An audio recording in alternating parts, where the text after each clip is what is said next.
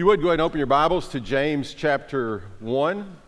And I promise you today we'll get beyond one verse. We might do two verses. Uh, this morning, as you can tell by the title of the message, Count It All Joy, as we talk about trials and difficulties, I, I want to prepare you for the invitation at the end.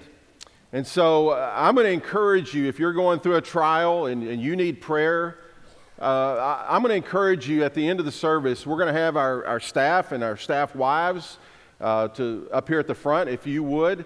I want to encourage you to come and pray. Our, our student uh, leaders, I'm going to ask uh, you guys to come up and just stand over here. If any of you students uh, feel the need to come and pray with someone or want somebody to pray for you, I want to encourage you to do that. So I'm preparing you now for that so you'll know when the time comes uh, what to do. There'll also be time during that invitation if you'd like to come and talk to one of the pastors about uh, how to trust Christ as Savior. You'll have opportunity to do that as well. But wanted to prepare you because I want to encourage us to do what Scripture says, and that's to pray for one another. Uh, that's one of the things we can do for one another is pray for one another, comfort one another. And there's nothing I've found that's more encouraging than to have another brother or sister to, to pray for me. And so I want to encourage you with that uh, today. Last week, as we began this study of James um, chapter 1, and we entitled this just James, the faith that works. And already Already this morning, you've heard mention of that through what George said about uh, the students this weekend about living an authentic faith. And that's what James is all about. It's about living out our faith before others. Also, in one of the songs we sang, Live Out His Word. That's what James is all about living out the Word of God, doing what God has told us to do, making our faith visible using our faith. Instead of just saying, I'm a believer, look at me, and sitting on a pew, but instead we live out our faith. We let others see it so that Christ might be known by others as they see the faith in us. Now, last week we ended very quickly with some application, and those, those points of application are there in your bulletin again this morning, just so that we can continue on and have have a little uh, understanding of what this book is about. So, we began last week as we talked about James the just, the half brother of Jesus. As he referred to himself, remember, he didn't play the Jesus' brother card, he didn't play the I'm a leader in Jerusalem card. He said, I am a slave. I am a bondservant to God and to the Lord Jesus Christ. That's how he identified himself. And so, as we applied that at the end of the message last week, we said, first of all, have we been born again? James writes to believers. So, if you're reading this book as a person who doesn't know Christ as Savior, it will make no sense to you. It will have no application in your life. So, first and foremost, we have to ask ourselves have we been born again? Have we repented of our sin and believed the gospel of Jesus Christ? Secondly, we are to examine our lives in light of God's Word. We don't compare ourselves to other people, we compare it to the standard. We look at what God's Word says, and that's how we measure our life. Third, we must be willing to obey God no matter the cost. No matter the cost. As, as Ed read our scripture this morning, as we've been over the last year going through the book of Acts, uh, Paul said, Hey, don't break my heart. I, I want to do the will of God. I want to go to Jerusalem, even if it means I must die for Christ. He's willing to obey no matter the cost. And fourthly, we must acknowledge and be prepared for the trials of life. Anybody that tells you becoming a Christian means you don't have any more difficulty, you don't have any more trials, is a liar. They don't understand the Word of God. And then finally, we must measure our spiritual growth on the metrics of God's Word, not on anything else. You know, we're, we're real good about comparing ourselves to the person next to us, or comparing ourselves to the person on the other side of the auditorium, or comparing ourselves to the person that we see out in public. So, well, I'm better than that person. That's not our comparison. That's not our metric. We use the Word of God, we use the life of Jesus to compare ourselves and to understand who we need to be. And so, as James, a bondservant, he, he's writing in, with a perspective of someone who was raised in the home with Jesus. And he's writing with that perspective, telling us how to make sure our faith works. That what we say is backed up by what we do. one who has surrendered his life to Jesus as Lord and as Messiah, but also one, as we learned last week, who was martyred, who was thrown off the pinnacle of the temple and died because of his faith in Christ, because he professed as a good Jew that Jesus, yes, he was the Messiah. But last week, we also were reminded that all of us, all of us are called to be slaves. You said, Well, I, am not going to be a slave. Well, I got news for you. You are a slave. Everyone in this room is a slave to someone or something. Listen to what Paul said in Romans chapter 6. And this is just follow up from last week, so don't count this against me, okay? This doesn't go against my time today. He says, What then? Are we to sin because we are n- not under the law but under grace? By no means. Do you not know that if you're present, you present yourselves as obedient to anyone, as obedient slaves, you are slaves of the one to whom you obey, either of sin, which leads to death, or of obedience, which leads to righteousness? But thanks be to God that you who once were slaves of sin have become obedient from the heart to the standard of teaching to which you were committed, and have been set free from sin and have become slaves of righteousness. So we are either a slave to sin or we're a slave to righteousness, but you're a slave this morning to someone or something. So who's going to be your master? Who's your master today? Is it sin or is it Jesus?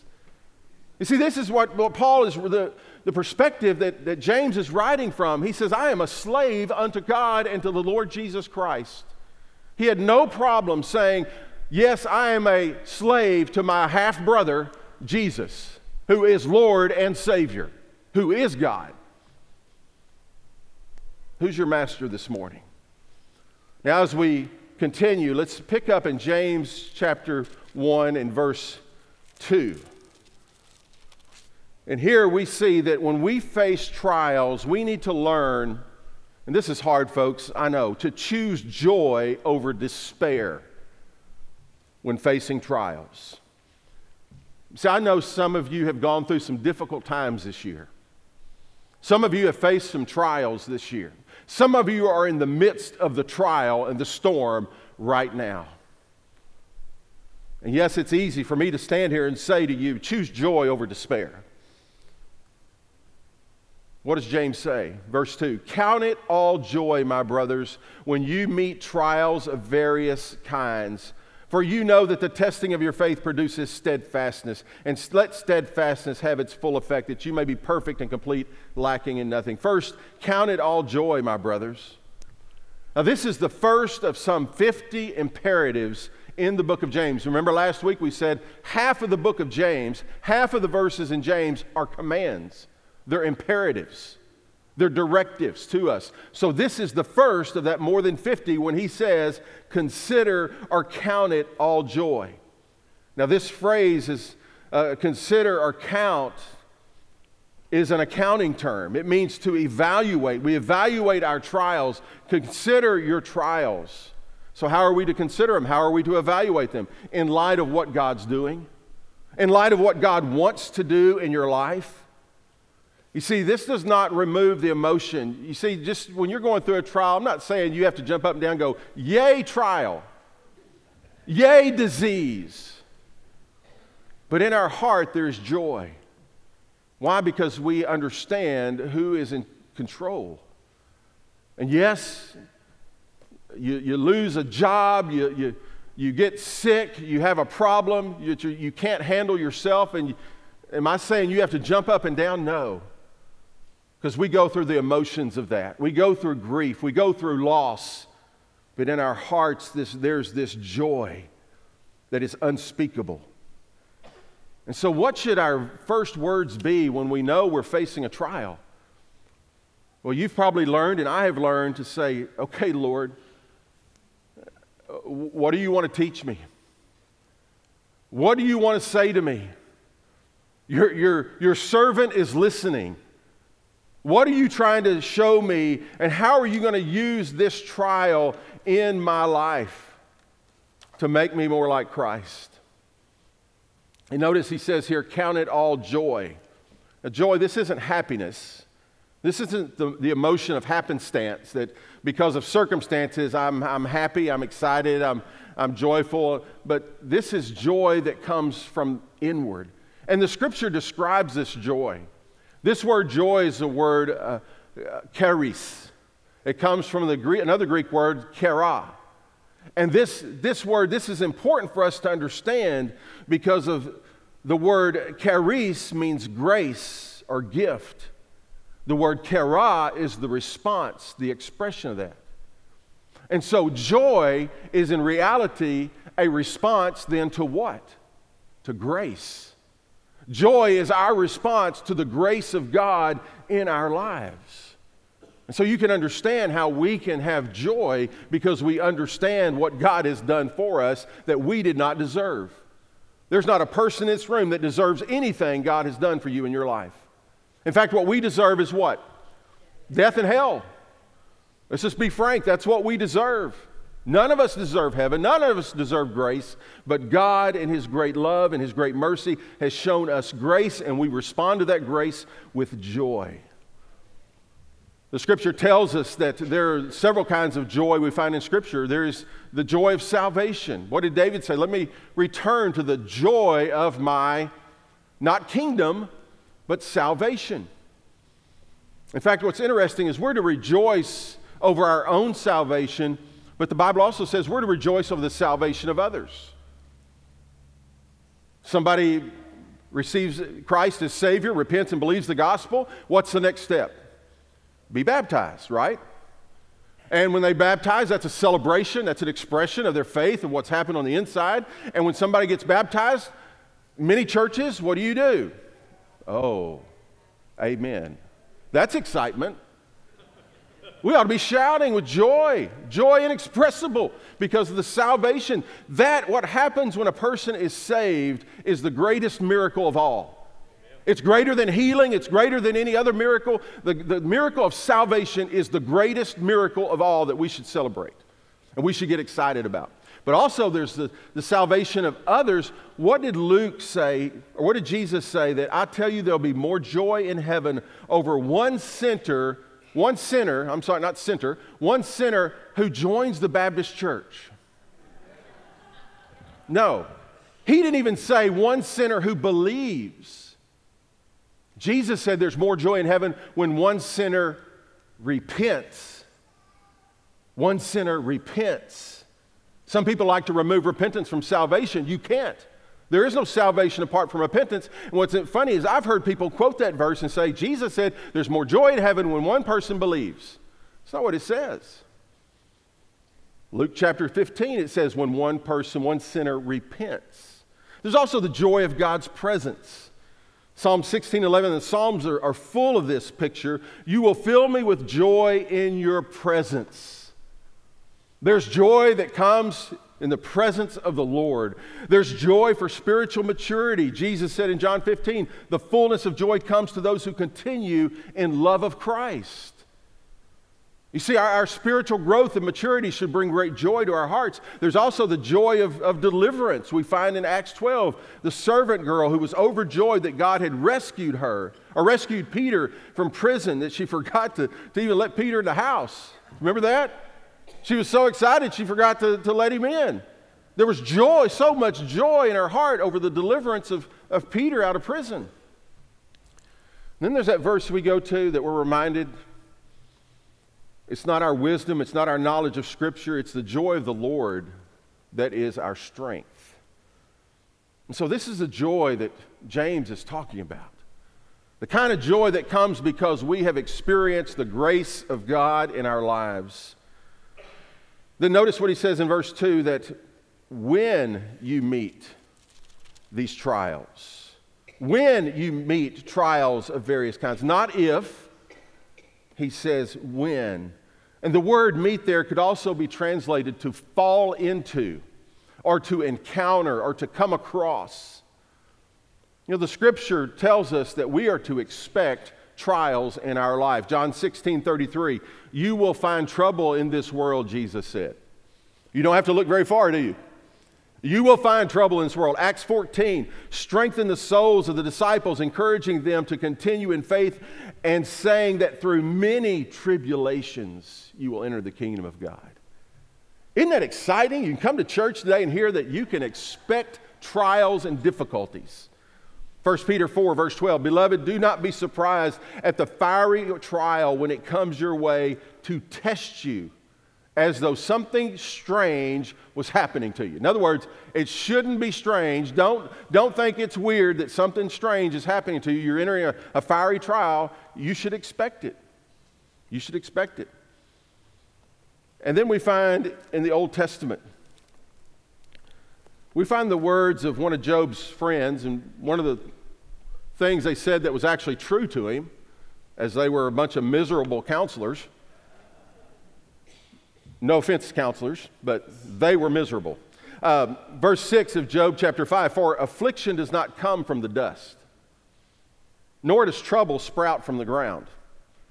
But man is born to trouble as the sparks fly upward. He goes on to say, As for me, I would seek God, and to God whom I'd commit my cause, who does great things, unsearchable, marvelous, and without number.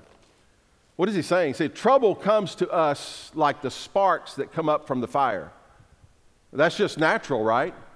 And the sparks come up out of the fire and they just go upward. That's a natural thing. We face trials and we face difficulties because we live in a broken world, a world that is broken because of sin.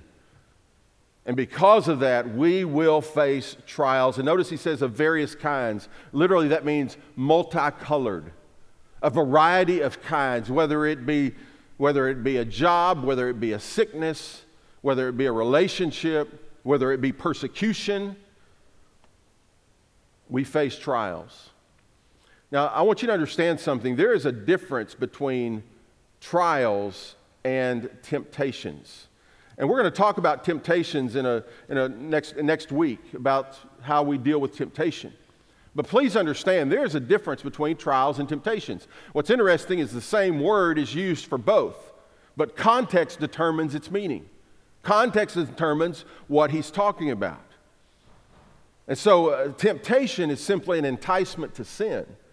A trial is not an enticement to sin. A trial is something that's out of your control, and something that's come your way, a difficulty. But temptation is an enticement to rebel against God. And we'll talk about that next week. I love the way a man by the name of J.B. Phillips, who has a translation of the New Testament, I love the way he describes verse 2. Listen, listen to how he translates it. When all kinds of trials and temptations crowd into your lives, my brothers, don't resist them as intruders, but welcome them as friends. Instead of looking at your trials as an intruder into your life to cause harm, look at them as friends that God is going to use to do something in your life. So we understand that trials are inevitable, they're going to happen. We will meet trials. Third, we should know that trials serve a purpose in our sanctification process. You know that we are saved, we are justified when we repent and believe the gospel. We're born again, that's justification. But then the process from that point until glorification, when we go to heaven, is called sanctification. God uses trials in our life to serve a purpose in our sanctification. Verse 3 and 4 For you know that the testing of your faith produces what? Steadfastness. And let steadfastness have its full effect that you may be perfect and complete, and I love this, lacking in nothing. You see, God has a purpose in using trials in our life. These various kinds of trials we face serve a purpose. Some of the trials that we face are corrective in nature. We find in Psalm 119 that David, in talking about the, the troubles that he was going through, he, he says this Beloved, before I was afflicted, that's a trial. That's just a fancy word for a trial. You can say, uh, it's okay to say, I've been afflicted. I was afflicted by pain. I was afflicted by disease. I was afflicted by a problem. He says, Before I was afflicted, I went astray. But now I keep your word. For you are good, and you do good. teach me your statutes. What is David saying here? He's saying, before, before I was walking in your word, according to your word, I was going through a trial. But obviously, something happened. So before he was afflicted, but now he's walking in God's word, in God's ways. You see, sometimes trials God uses to correct us. Also, we know that sometimes trials are preventative. Wouldn't you rather have preventative medicine than have to take medicine for some particular thing? In 2 Corinthians, Paul speaking about his thorn in the flesh, listen to what he says in 2 uh, Corinthians 12, beginning in verse 7. So then, to keep me from becoming conceited, here's the preventative. To com- keep me from becoming conceited, what's another word for conceited? Proud. Because of the surpassing greatness of the revelations, a thorn was given me in the flesh. No, it wasn't his mother in law. A messenger of Satan to harass me, to keep me from becoming conceited. Three times a day, he said, I pled with the Lord to, that he would leave me, it should leave me. But he said to me, My grace is what?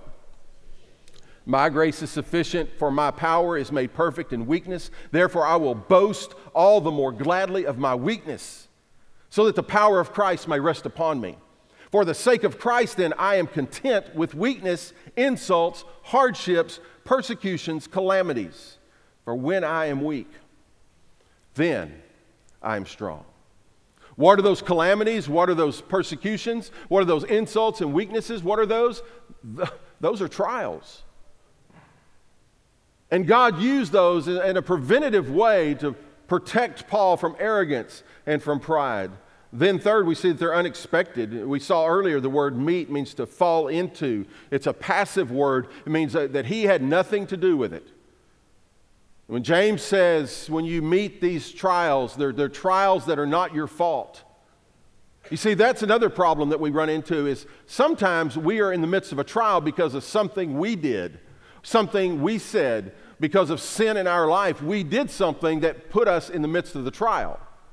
That's different, right? We need to be careful about that, that we understand the difference. You see, some people are in trials because of their rebellion against God. And, and sometimes it's rather than say trial, we ought to say a consequence. There's a consequence when we disobey God. And so we need to understand the difference between those. Fourthly, all of these things should be anticipated. God's going to use them in our life to, to bring about steadfastness and maturity, but we should anticipate these. notice he says in verse 3 these trials are there for testing why do we test something? To get a result, right? We test or we test something in order to measure something that we've learned. And so there's a purpose in testing. Now, I know some students would say, I don't understand the purpose in testing. But there is a purpose behind it. And he tells us right here what that purpose is to produce steadfastness in our lives. That's what he's trying to do. And God will use these trials to produce it. The word steadfastness is also translated perseverance, meaning the picture of somebody, as we talked about this when we studied Galatians, it's somebody that comes under the weight of something. You're able to bear the weight of something. And he says, God will use these to produce steadfastness and endurance in your life. It's the idea of carrying a load for a long time, it's heroic endurance or staying power. It's staying on the right path as we go through the trial, knowing that God is trying to produce steadfastness in our lives. The second thing we notice here is that you would be complete, perfect, lacking in nothing. So, not only do trials produce, God use them to produce steadfastness, but also to produce maturity to produce maturity in our lives. Let steadfastness have its full effect that you may be perfect, complete, lacking in nothing. This is the second imperative, the second command in James. Let steadfastness really should be translated that you should have steadfastness through the trial. It's a command. Let it have its full effect as a picture of its perfect work. What is that work? That you would be complete, that you would be perfect, It's what Paul described in, in Colossians chapter 1 as he, as he talked about his goal, his ambition was to present every man what? Mature in Christ. You see, that should be our goal as, as leaders within the church, as, as parents, as, as people who make disciples, is our goal is maturity to help people in the process of maturity. The word complete that's used there has the idea of, of a 360 degree, three dimensional. That not just in one area, but every area of our life, every area of our life, there is maturity. You're complete. And then also lacking in nothing. As we think about this picture of, of lacking in nothing, reminded what, what Peter said in 1 Peter chapter 5 and in verse 10. He says, After you have suffered for a little while, the God of all grace, who has called you to his eternal glory in Christ, he himself, listen to this, listen to what God does. He will restore you, he will confirm you, he will strengthen you, and he will establish you after you've gone through the trial. That's the promise of God, lacking in nothing. You see, folks, maturity just doesn't happen. Maturity is a process that we go through. The same thought of being complete, lacking in nothing, is found in God's description of the Word of God, or Paul's description to Timothy of the Word of God, that it will be used to teach you, to correct you, to reprove you, to equip you for every good work, that the man of God might be complete, lacking in nothing, for every good work. You see, this is a picture of maturity. Not only does God use the Word of God to bring about maturity, but He uses trials in our life to bring about maturity. Listen to what Paul said in Romans chapter 5 regarding this. Not only that we rejoice in our sufferings, whoa, wait a minute. We're supposed to rejoice in our sufferings? Count it all joy, my brethren. Even Paul affirms this, knowing that the suffering produces endurance or steadfastness, and endurance produces character. Character produces hope, and hope does not put us to shame because God's love has been poured out to us within our hearts through the Holy Spirit. So, you see the process here? That through the process of trials, God will use those trials to produce steadfastness. He'll use it to produce character in our lives. He'll use it then to produce hope in our life. And hope, he says, does not disappoint. So you see, this whole process of maturity eh, is God uses trials to bring us to a place of maturity. Do you think about a trial that you've been through in your life? Was the end result, it, it, developed some character in your life? We like to throw that word around a lot. Did it produce character in your life? Were you more mature after having gone through that experience than you were before? And some people may say, well, I, I don't know how to do this. I don't know how to handle this. I don't know how to handle the trials. We'll look back at James chapter 1, the next verse in verse 5. Okay, if any of you lack wisdom, there we go. If any of you lack wisdom, let him ask God, who gives generously to all without reproach, and it will be given him. But let him ask in faith with no doubting, for the one who doubts is like a wave in the sea that is driven and tossed about. For that person must not suppose he'll receive anything from the Lord. He's double minded or double souled and unstable in all his ways. You say, You're in a trial right now? What, is, what does James say do? Well, he, he doesn't say to go to the, here, he doesn't say go to the elders of the church. He doesn't say go to the deacons of the church. He doesn't say go to your Sunday school teacher. He says go to God. He doesn't say go to Oprah. He says go to God. He says, he doesn't say go to artificial intelligence, he says go to God. Go to God. You know, I, I want to stop right there and, and just give you, we mentioned Job and his sorry counselors. Let me give you a word of caution when you run into somebody going through a trial. I've heard this said, you might have heard it said, you might have said it. One of the lies that now, I have to explain this that we throw around sometimes is God will not give you more than you can handle. Now, some of us have said that.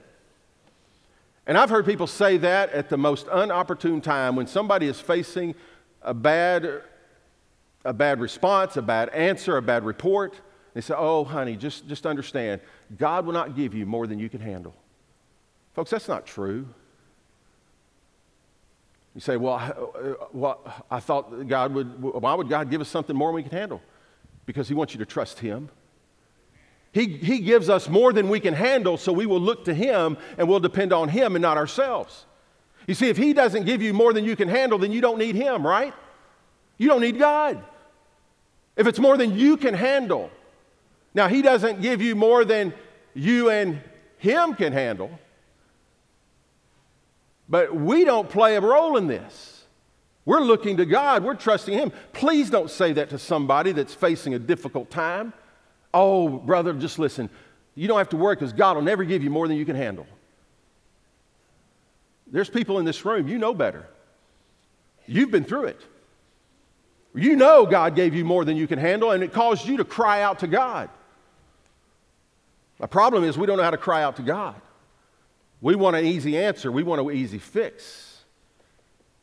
You see, verse 8 introduces, verse 5 through 8 introduces the next three imperatives that he tells us. He's for, first of all, if you lack wisdom, ask of God. Why do we ask God? Because we lack wisdom. We don't have wisdom. We need the wisdom that God can give. Notice something about this wisdom that he mentions here. It's God who gives it. It's God who gives it. Not a commentary, not a textbook. It's God who gives the wisdom. He gives it also how? generously. And what else does he do? He gives it, God gives it, he gives it generously. Who does he give it to? He says he gives it to all, all who will ask. And then he says not only that, but he gives it without reproach or without finding fault, without saying, well, You've asked me too many times. Or you should have learned that lesson already. I'm not going to give you any more wisdom because I've given you all you need. That's not what he says. It's God who gives it. God's character is even reflected in how he gives wisdom. The Proverbs are full of the commands and the reminders to us to seek wisdom above all else. It's greater than gold, it's greater than silver. We're also to ask because we lack faith.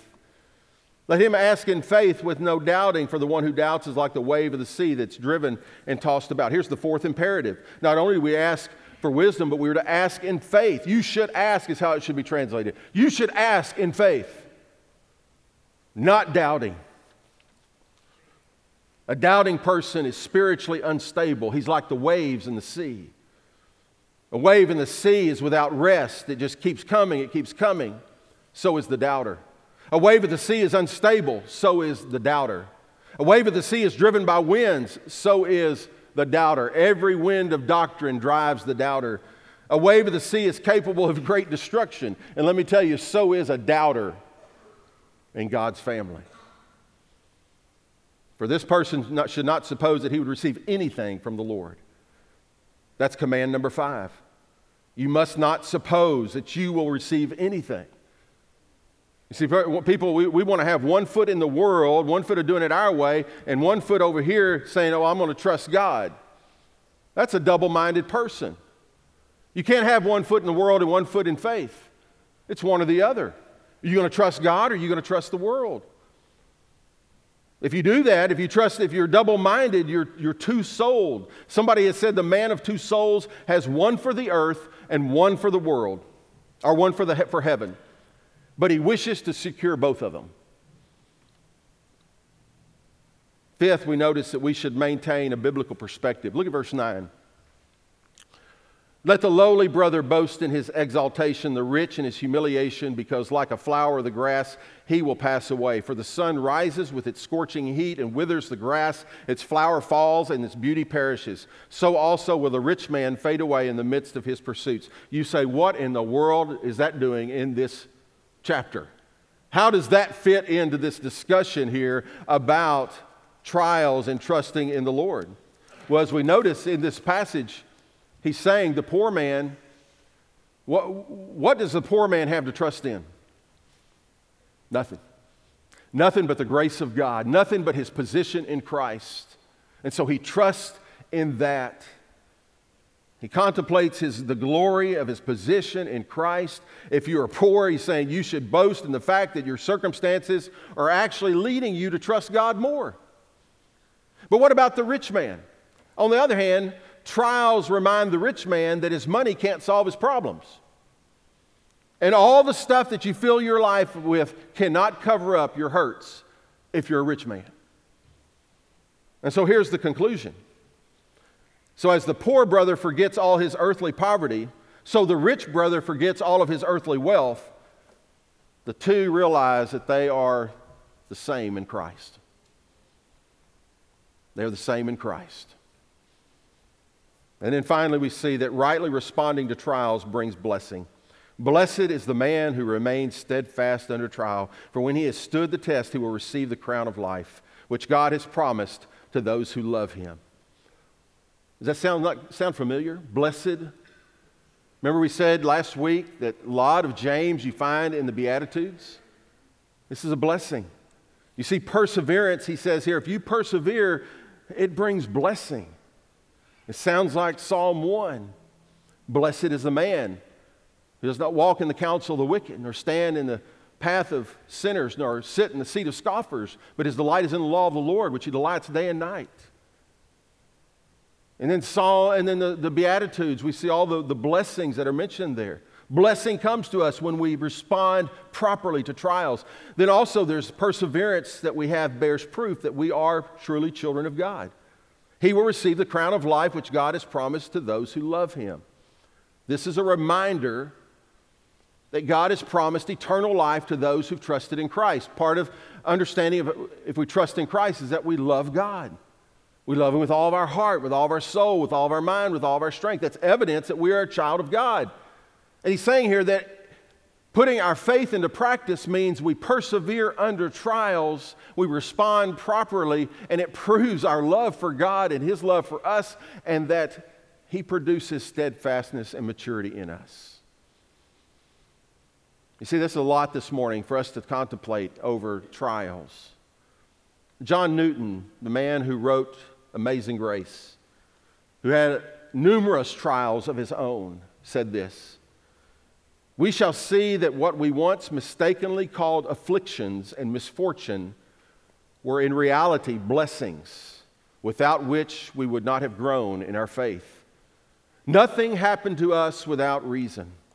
No problem came upon us sooner, pressed on us more heavily, or continued longer than our situation required.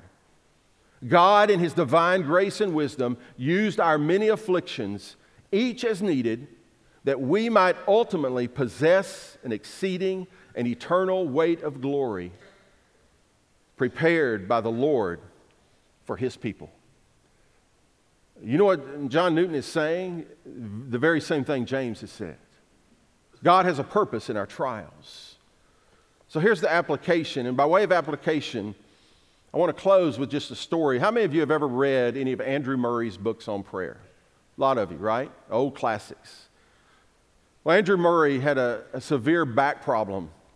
He was staying in the upstairs of a, of a home and someone in one of the lower floors heard that he was there, and they asked the hostess, Would you ask Mr. Murray about how to handle trials? I'm going through a difficult trial in my life, and I don't know what to do. So while at breakfast, Andrew Murray penned out some words and he sent them to this, to this lady. And in summary, this is basically what he said. He said, You need to understand that the trial, the testing you're going through, is by God's appointment. That God has his hand on this, and he is in control. Secondly, you are in this, but he is keeping you there. He's holding on to you. Third, you need to understand that whatever trial you're going through means that you are under his training, his equipping. And finally, you're going to be in that trial, that difficulty, as long as He wants you to be in it. Those were His words to this lady. And that we would do well to heed those instructions when we face a trial is to know that what we are in, whatever trial we're in, it's not catching God off guard at all. He is sovereign and He's in control. Also, He has promised to keep you in the midst of that. He is also the one that's teaching you and training you. And He will not deliver you out of that trial any earlier or any later than you need to be delivered out of it. Because He has a work to accomplish in you. You see, folks, in the end, we, we know there is no trial, no, no disease, no death that can steal away our salvation. No matter what happens, we win. We have the promise of eternal life to those who love Him. Let's bow our heads together. I'll ask our staff and wives to come up and student leaders to come and just stand here across the front. And, folks, in just a minute, we're going to stand together, and I'm going to just ask you to stand with your, with your heads bowed. But if God has put it on your heart that you just want to pray with somebody, you need somebody to pray for you, just step out, excuse yourself, come on down here, and let, let folks pray for you. If you need to come this morning, you say, Pastor, I'm not sure if I'm even saved. Would you come this morning and let me or one of our counselors talk to you about that? If you need to come to join this church, this would be the time for you to respond and do that as well. But I want this to be a time of, of ministry for us, that we pray for one another. You don't need to know who comes down here. But if you need to come and you want somebody to pray for you, or maybe you have somebody you're burdened about. I just got word a few days ago, one of our dear friends, one of our supervisors, has gotten a diagnosis of cancer. And that's heavy on my heart today, dear friend. Some of you in this room, you've gotten that diagnosis. You're struggling. You may need somebody to pray for you as well. Do we believe God still heals? Yes, we do. Does God heal every time? Ultimately, He does. He either heals here or heals when we go home. But God is a healer. And it's okay to pray for healing as long as we're willing to accept His will, whatever His will may be. So, as we stand in just a moment, I'm going to invite you to respond. Uh, the, the team up here is going to, going to lead us. You don't need to sing, just pray. If you need to come forward, you come and let, let somebody pray for you. Father, thank you for this time. And Father, we pray our freedom and our service that people be willing to, to respond, for others to pray for them, to do exactly what the scripture says, that we're to pray for one another. We ask all this in Jesus' name. Amen. Thanks for watching. To find out more about Nassau Bay Baptist, subscribe to our YouTube channel, visit our website at nbbchurch.com